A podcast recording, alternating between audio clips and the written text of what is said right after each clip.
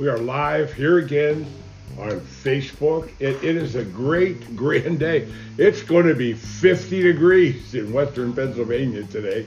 I'm hoping the weather for the next 10 days to 14 days looks like 40s, 50s, 58 Saturday. So maybe this is the turn of the weather. And, and surely in the next week we'll get rid of all the snow that's sitting around in piles. Hi, I'm Tom Young. I'm here to change your life, change your future, and make things easier to understand for all of the aspects of your life. The holistic approach that I take, I have been using in my life for a long time. I've been 45 years in this financial services business, and boy, it's been a journey it's been a journey down the wrong road a few times, and, and but I found my way back with the help of the Lord above. And as we start every presentation, I want to start today again with prayers for everybody affected by COVID, uh, the China virus. Uh, it's interesting that there was an article I read yesterday that said that, you know, there were cases randomly in this Wuhan town or wherever it is uh, as early as the middle of November. So this is something that they knew was there. Somebody mismanaged it, uh, mishandled it. It's a long story. I'm not going to go there. It won't make any difference to our future. At this point in time, we need to deal with it as, as we face every day of our lives. We want to send out our prayers for everybody.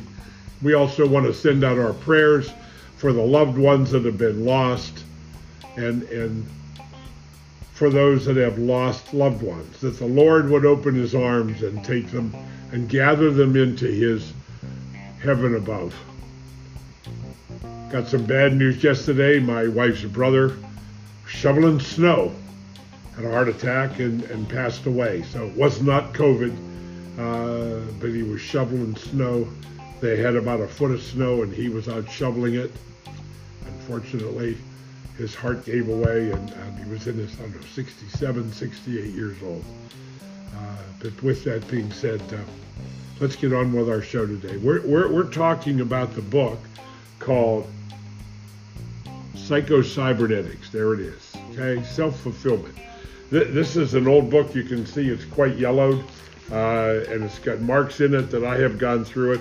So for the next few weeks, we're going to get into this book and, and we're going to tie it together with what we're really trying to do. I, I think you would agree with me that we are all trying to be or working towards being better, having more, more certainty in our life, more peace of mind, more happiness. Sometimes I refer to what I do as providing people sleep insurance. But that's really what we're trying to do. We're headed for the future, whatever it may bring. And the goal is to be as ready, to be as prepared as we can be for the future. You know, the future is has its own big challenges that are sitting out there that cannot be denied. They are not going to go, go away. And we will all eventually be sucked in to the problem some way or another. There are a lot of theories of what's going to happen, but you cannot deny the USDebtClock.org. You cannot deny the $28 trillion of debt that the government has borrowed, and right now they are borrowing trillions more. And I, I, I, am an intelligent guy, I believe, and, and I just see no feasible way to pay this debt. Right now on that CBO website, the, the it's not political, the Congressional Budget Office, which are, in my words, the CPAs of the federal government. And this chart tracks all the movement of money in, in, in real time. Today, the next second, the next minute, the next hour, the numbers are constantly moving because of what's going on. I, I, I can't fathom because it's $222,000 per taxpayer. And the last number I had on there was 156 million and something workers in America. I guess those would be the taxpayers. So that's almost half of the entire U.S. population.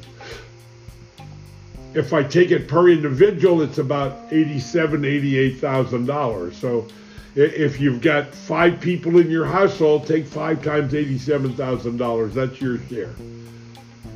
So I, I just I don't believe in any way, shape, or form that it's going to be solved by raising taxes, taking money from the rich. There's just there's not enough money. So the big world, one world government is talking about a reset. What does it mean? I, I, I don't really know, but but there is going to be a reset in some way because the money that is owed to the World Bank, the central banking system of the world, which the Federal Reserve of America is part of. And the question I raised the other day is, is where, where are they getting this money? You know, we already borrowed 1.9 or 2 trillion dollars last year for the COVID response, and now they're talking about another 1.9 trillion. But the thing that disturbs me are all of the hundreds of billions of dollars that are in what are known as earmarks, which is our tax dollars that are go to other countries, other things other than COVID relief and recovery. Our politicians have sold us out, both sides. I don't pick sides, but they are all at fault at the mess that we're sitting in right now. Now, with all that being said, let's get down to some positive attitude stuff instead of all that negative that is not going to go away. So, what does it really mean to you and I? When I talk to folks about retirement and retirement planning, and we're talking about reaching goals, the typical financial world wants you to set a goal on a, a, a net worth number. In other words, how much money am I going to need when I get to retirement? to continue my income with adjustments for inflation for as long as I live? Th- those are tough questions. So the typical financial world, that in their in their analysis to paralysis hat, and their Monte Carlo simulations that they do, they say, okay, based on the income you earn today. Now wait a minute, the income I earn today is not it's not where I want to be. It's not the ideal income that I want to earn. But that's what the typical financial planner is going to use. And some math and some assumptions. And you know what assume means? outside of you and me. Mm, excuse me. But that's really what it's about. So they make all these assumptions on what's going to happen. They assume an interest rate. Okay, well, realistically, what interest rate do you have to earn on the money that you save so that when you get to that magic date you call retirement, you have enough money that will generate income for you for the remainder of your life with adjustments for inflation? Okay, well, uh, that's the interest rate I'm going to assume. Now imagine the assumed rate back in the 90s and 80s. People were making assumptions with 8, 10, and 12% interest. Where did it go? The historical rate of return for the Standard & Poor's, which is the broad market index, is about 4.8 over the history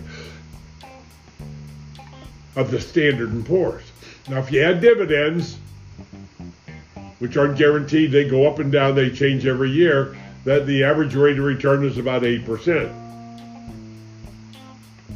Now that sounds all well and good, but there's one big fly in that ointment. I said fly in the ointment. Depending on when I start and when I stop, is going to either make that average work or not work. In planning, I was taught to use a concept called sequence of returns.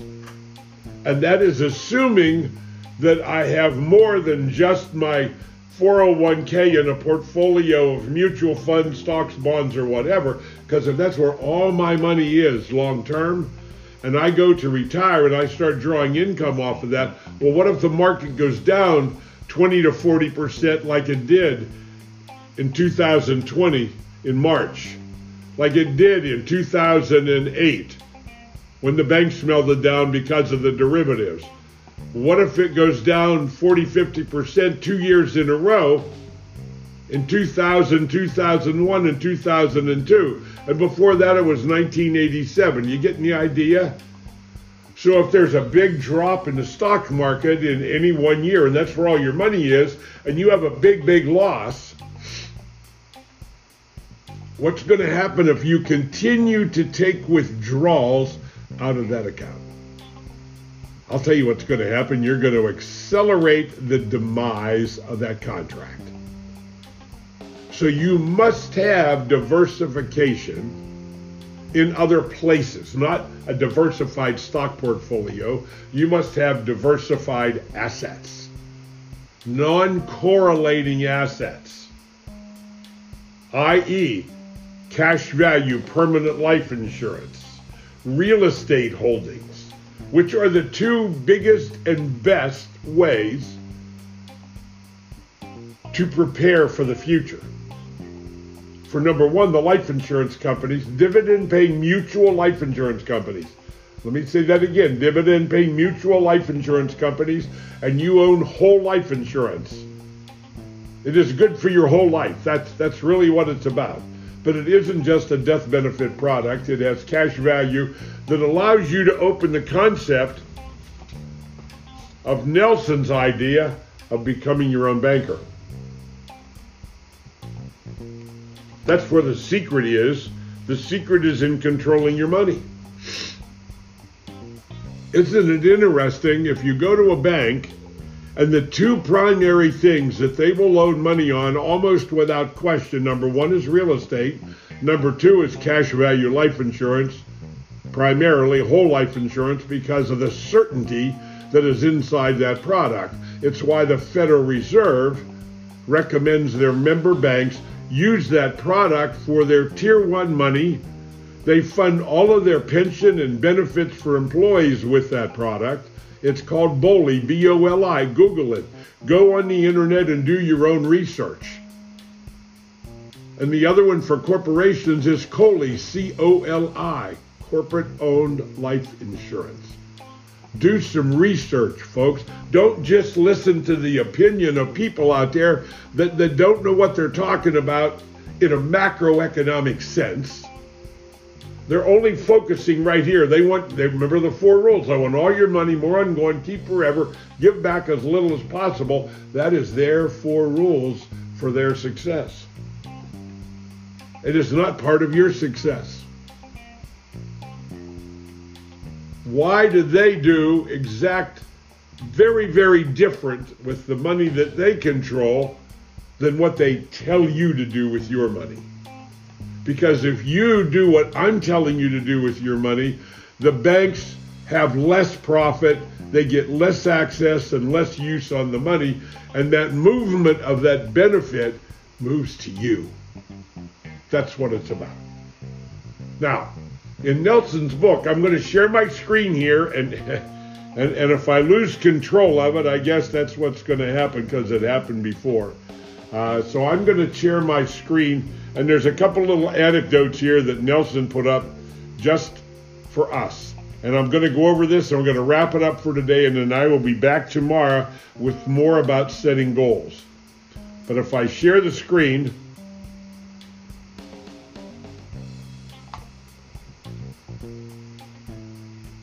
There it is. And, and in sharing that screen, you know what you see? You're seeing the problem in America isn't so much what people don't know. It's the problem is what people think they know that just isn't so. And that was uh, by Will Rogers, great American philosopher, Will Rogers. The second one is a screen.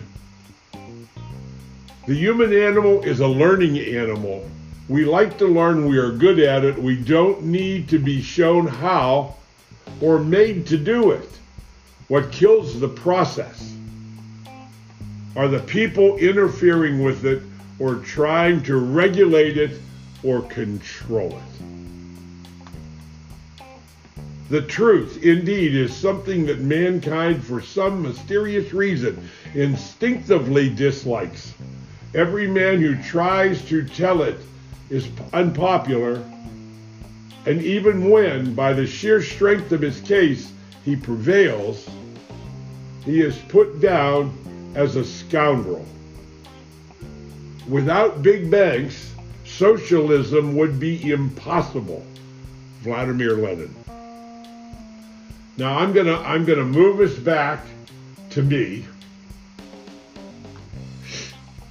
Hopefully.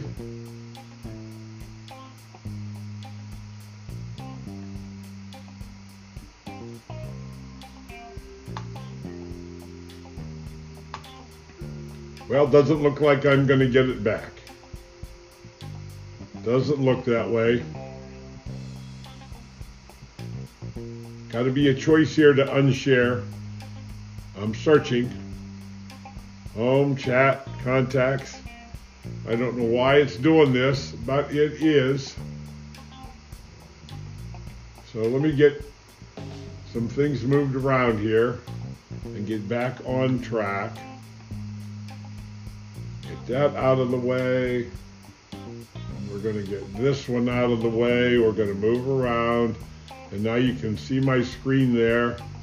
And, and, and guess what? We're to, we're going to open this thing up and we're going to unshare.